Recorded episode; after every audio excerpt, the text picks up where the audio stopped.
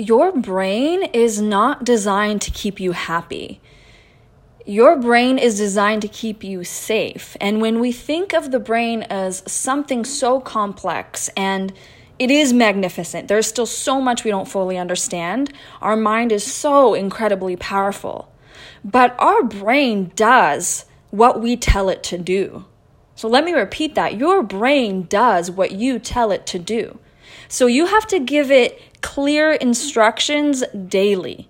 Daily clear instructions on what you want it to do and where you want it to take you. And that is just a habit that has to be cultivated like any new skill. And a habit is just a series of behaviors that you keep repeating, even when you don't feel like it. But the thing is, you cannot give your brain clear instructions on what to do and where you want it to take you in life if you are operating from a place of feeling unworthy. If you are operating from a place of trauma that you have not truly dealt with, and if you don't have a clear vision of what you want for your life. And so many men and women struggle with depression and anxiety because they don't have a clear vision and a clear purpose. And that is because you can't have a clear vision or a clear purpose when you're working from a place of feeling unworthy, when you don't feel worthy of it. And guess what? Our culture is designed to make you feel not worthy because it profits from that. Fear, lack, shame, guilt, not feeling good enough, it all stems from past programming and societal conditioning. And it gets passed down through generations in every single facet of life. And it starts when you're a very, very small child. And then later, when you grow up, the media and these large corporations then take those feelings of fear and unworthiness and sell you products and addictions to further you down the shame spiral. No more. It is time to change that. When you are operating from a place of not enoughness, you don't take inspired action. You don't do the things that you know you should do to change your life. What happens is you just kind of sort of hope that things will improve for you.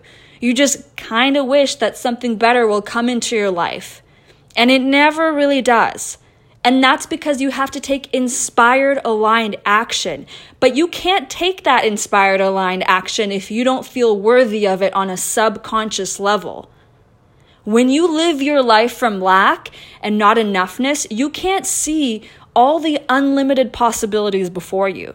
You aren't aligned with them. You don't have access to that frequency because you're operating from a lower frequency. It's all energetics.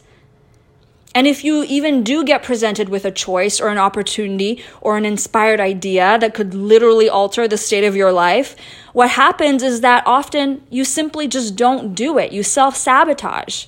So for example, say you have an idea to write a book or you have an idea for a side business to start. You get all worked up, inspired about it, but then you end up just going out for beers with friends.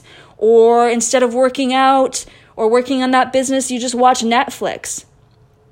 You self-sabotage because you're coming from a place of unworthiness, and also because the part of the brain that oversees your very survival, called the reticular activating system, it stops you from making the choices and taking the actions that will change your life and move you forward.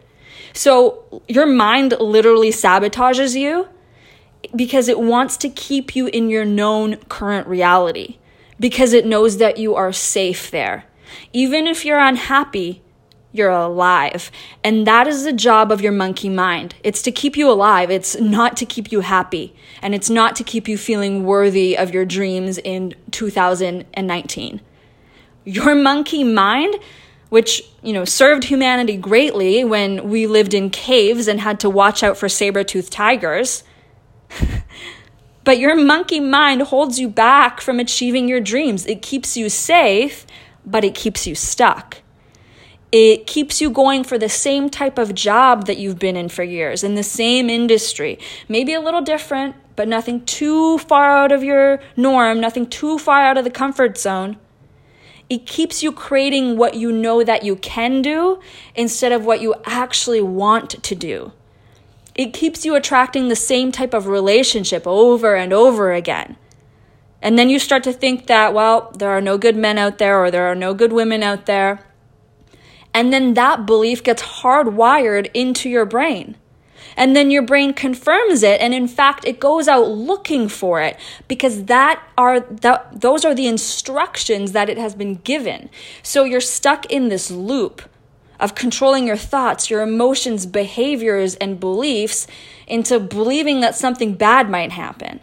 So you don't take the risk. You don't date that person that's outside of your comfort zone. You keep attracting the same type of people over and over again. You recreate the same life. You need to step out of that box. You need to take a risk to get something new. We have to close the old doors to open the new ones. Because we've all heard this before, but the definition of insanity is doing the same thing over and over again and expecting a different result. You need to feel outside of your comfort zone a little bit, and it's not easy. It's like training for a marathon. It takes practice, repetition every single day. Because ultimately, you are responsible for rewiring your brain, your beliefs, your attitude, and your perceptions. And beliefs are just thoughts that you keep on thinking. I'm going to say that again. And beliefs that are rooted in fear and lack and self-doubt completely cripple you from ever reaching for something greater in your life. So I'm going to leave you with a little bit of homework. I hate homework, so let's just call this aligned action. Your aligned action is to start listening to what your mind is saying. Listen to your thoughts. Watch them like you'd be watching a movie. And you have to do this without judgment. You can't judge what you're thinking. And tune into your emotions. Ask yourself, how or why did this emotion surface? What is it trying to tell me? Where did I learn this from? Because we all have imprints from childhood that filter our reality today, whether we are aware of it or not. When you start to ask yourself these types of questions, when you start to ask your brain better questions, you begin to dismantle the emotional response that you've been programmed with your entire life. And you have to do this daily.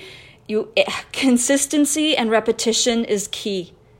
Like if you think of how many years you've been programmed in the way that you've been programmed, it won't happen overnight.